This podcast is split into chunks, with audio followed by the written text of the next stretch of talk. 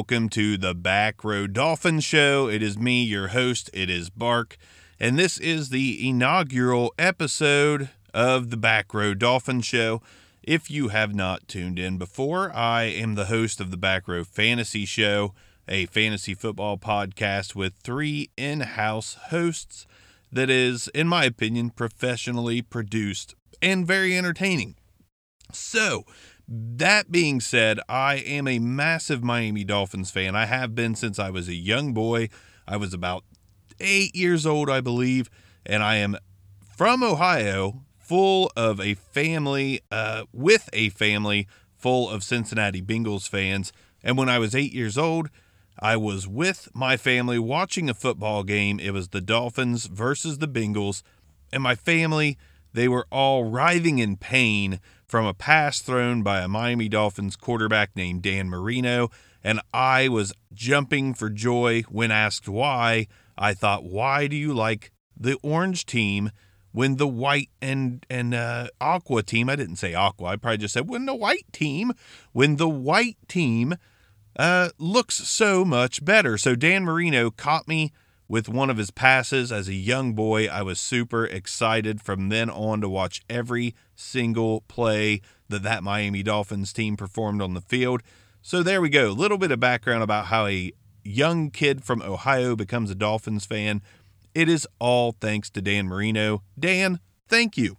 Okay, so in this inaugural episode of the Back Row Dolphin Show, I just want to touch on a few notes as far as combine and free agency goes. I, I wanted to start this podcast earlier, a little earlier in the offseason, but we're not too deep into it. So let's talk just a little bit about this Miami Dolphins team. And first and foremost, what the plan is. We don't know the plan. We have no idea what Miami's planning on doing. Of course, there was tank for Tua all season in 2019 even I was a little skeptic. I'm like, one, this new coach, Brian Flores, this guy's not going to tank. They have a ton of money in 2020 to spend on free agency. They have the most salary cap space in the league at 88 million. And you know that Miami to get a good team rolling out on the field every Sunday, players are going to have to want to play for this Miami Dolphins team. Now, if they tank all of 2019, players are not going to be intrigued to come to Miami. So, what happens? Miami does not tank. Miami puts a competitive football team out on the field. Maybe not the first half of the season so much, but over the second half of the season, they really found a way to field a competitive team. And they got some wins that they technically should not have been able to get with that roster on paper. And lo and behold, in 2020, there are players that want to go play for Coach Flores and turn this Miami Dolphins team into a contender. I mean, what's not to love? Warm weather, lots of money on the table, a new head coach that looks like uh, he is the guy for Miami. It's a situation that could be very fruitful as soon as 2020. We have a a few positions that are mostly solidified wide receiver, tight end the weapons are solid. We just need to add a couple complementary pieces and maybe a guy in the draft that can become more.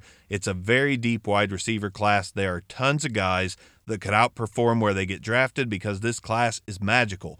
Miami has done the right thing in saving their money and hold and acquiring tons of draft picks because this is the class to spend them on. We could get a wide receiver in round three or four that could produce like a first or second round wide receiver. It's a no uh, lose situation as far as this draft class goes.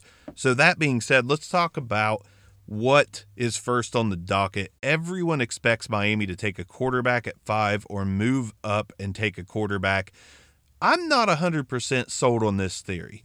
There's so many positions that need addressed. Offensive line, without an offensive line, having a rookie quarterback is a terrible idea. Obviously, Ryan Fitzpatrick should play most of 2020. And if we put him behind a good offensive line, we could be even more competitive in what looks to be a weaker AFC East than what it was in 2019. Yes, the Bills are still pretty good, but New England's got some uh, growing pains to go through if Tom Brady hits the open market. The Jets have plenty of positions that need to be addressed. Uh, offensive line for them being one of them. Sam Darnold could be pretty good if he has a line. So we're kind of on an even playing field, sort of. A more even playing field than normal in the AFC East. I'm not convinced Miami's going to move up and take a quarterback. I'm not convinced that Tua is their guy. There's a lot of media outlets saying Washington might take Tua. What Miami has to do to stop this from happening? Nothing. Miami has to do nothing to stop this from happening because Tua honestly has injury concerns. He's a great quarterback. I would by no means take anything away from him there, but we need a big, strong Iron Man workhorse of a quarterback, a Justin Herbert. Uh, Jordan Love has looked healthy in limited run, but Burrow, if we could go up and get Burrow, I would be okay with that as well. But listen, to overpay for a quarterback who's had multiple ankle surgeries, uh, he's got the hip injury. It's just a little bit terrifying to invest a ton of draft capital that we worked pretty hard to get for Tua Tagovailoa to possibly be hurt often in the NFL. What we want is somebody who can play at a high level, but play consistently at least 15 or 16 games a season, if not 17 if the CBA gets done, whatever. So, anyways, Tua at number two to Washington. I'm not buying it. It's a smokescreen, but I do think Tua gets selected before Miami at five. If we're able to sit tight and get Tua at five, okay, I'm okay with that. But with guys like Teddy Bridgewater and Jameis Winston out there in free agency, no, I'm not saying I definitely want these guys, but Bridgewater could be a nice cheap option if we prefer to build the O line and the defense first and foremost. Make the team competitive. Maybe you don't need your franchise signal caller before the rest of your team is not solidified. There's so many positions that need help on this team linebacker, edge rusher. We need another corner. We need safeties. We need offensive linemen all across the board. So what would be the harm in getting that solidified and having a guy like Bridgewater sitting behind Ryan Fitzpatrick and maybe being a, a stopgap after Fitzpatrick is the stopgap? I understand quarterback is what it's all about, but if we have a good team and then we're able to add that franchise signal caller, we could jump out to be a great team in a hurry.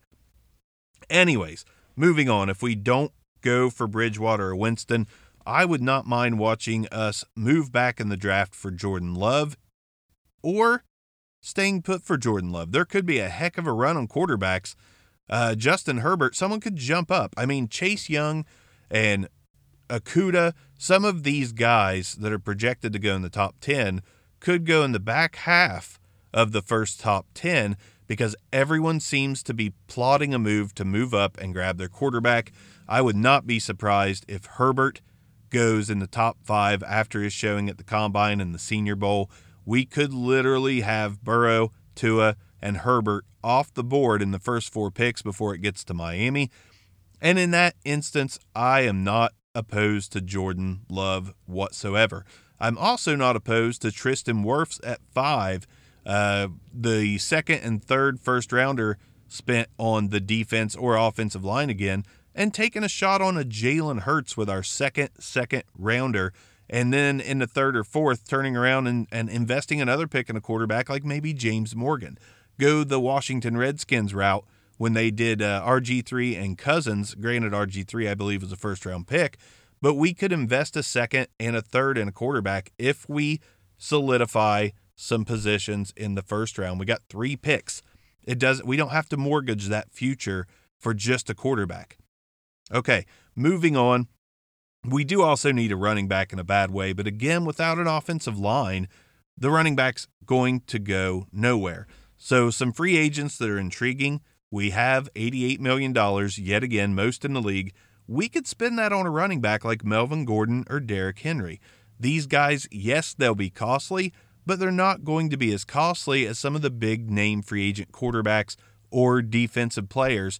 Running backs, can be had cheaper. So why invest high draft capital when you could go out, grab a Gordon or a Henry, spend some of that free agent money, turn around and grab a guy like Zach Moss or the kid from Appalachian State the name's escaping me right now. Maybe Cam Akers, if he does indeed go in round two. I know some folks have had him going in round one, but if Cam Akers is there with the second, second round pick, maybe we invest in Cam Akers uh, to pair with Melvin Gordon or Derrick Henry. It'll be really nice to have more than one good back, whereas right now we have none. Okay, moving on. Wide receiver, tight end. That position's pretty solid with DeVante Parker, and if Preston Williams can come around and stay healthy. So maybe kick the tires in free agency on a Breshad Perriman. Um, plenty of guys to draft as well, like I said earlier. But we have the money and the draft capital to be smart about this if we don't trade it all away. Don't trade away draft capital. Don't spend all your money on a Yannick Ngakoue or a big name uh, linebacker, although I would not be opposed to Blake Martinez coming in. Don't spend it all in one place. Make smart decisions, draft accordingly, and this team could be very competitive in 2020. Like I said, Blake Martinez, I would be okay spending on him, Joe Schobert as well. And I've got some names on the rest of the defense that could be very intriguing with high upside that Miami could get sort of at a bargain price, except for one of these guys. James Bradberry, Bashaud Breeland, they should not cost an absolute metric ton, but we could see them grow. They're both young enough to where they could grow with this new Miami Dolphins team and become better than they were before they hit free agency. I'm not opposed to signing guys like that. Uh, Chris Harris Jr., another name to keep an eye on. Guys with room to grow a little bit. And at safety, Karl Joseph. I think Karl Joseph is a high upside spend if we're going to go out, spend some of that money on the defense. Karl Joseph didn't have a stellar career with Oakland, but he improved. He did improve before becoming a free agent in 2020. There is some injury history there, but he should come fairly cheap. That would be a great buy for Miami, in my opinion. Ha ha, Clinton Dix as well. We kind of know what he is by now, but he's a solid but unspectacular NFL safety. Justin Simmons is a guy that I love that I am willing to see Miami spend the money on. Again, this draft is deep, but there's not standouts at the safety and corner position where Miami is picking in the first two rounds, in my opinion. So we may have to sink some of that money into defense, use the picks for offensive line, maybe running back. Uh, obviously, we want to get some type of quarterback out of this draft, if not two. But smart free agent acquisitions are going to be the key to this Miami Dolphins team taking a step forward in 2020. And again, drafting accordingly. So we will dive deeper into the combine, the draft, and free agency in the coming weeks. We're only a couple weeks from free agency, so that's exciting. But I just wanted to touch on some things Miami Dolphins before we get going full blown into this podcast. Thanks for listening to the inaugural first episode of the Back Row Dolphins Show. Look forward to talking more Dolphins, interacting. I will have a Twitter up soon that will get posted in the show notes. Thanks for joining. Look forward to more episodes. Here we go.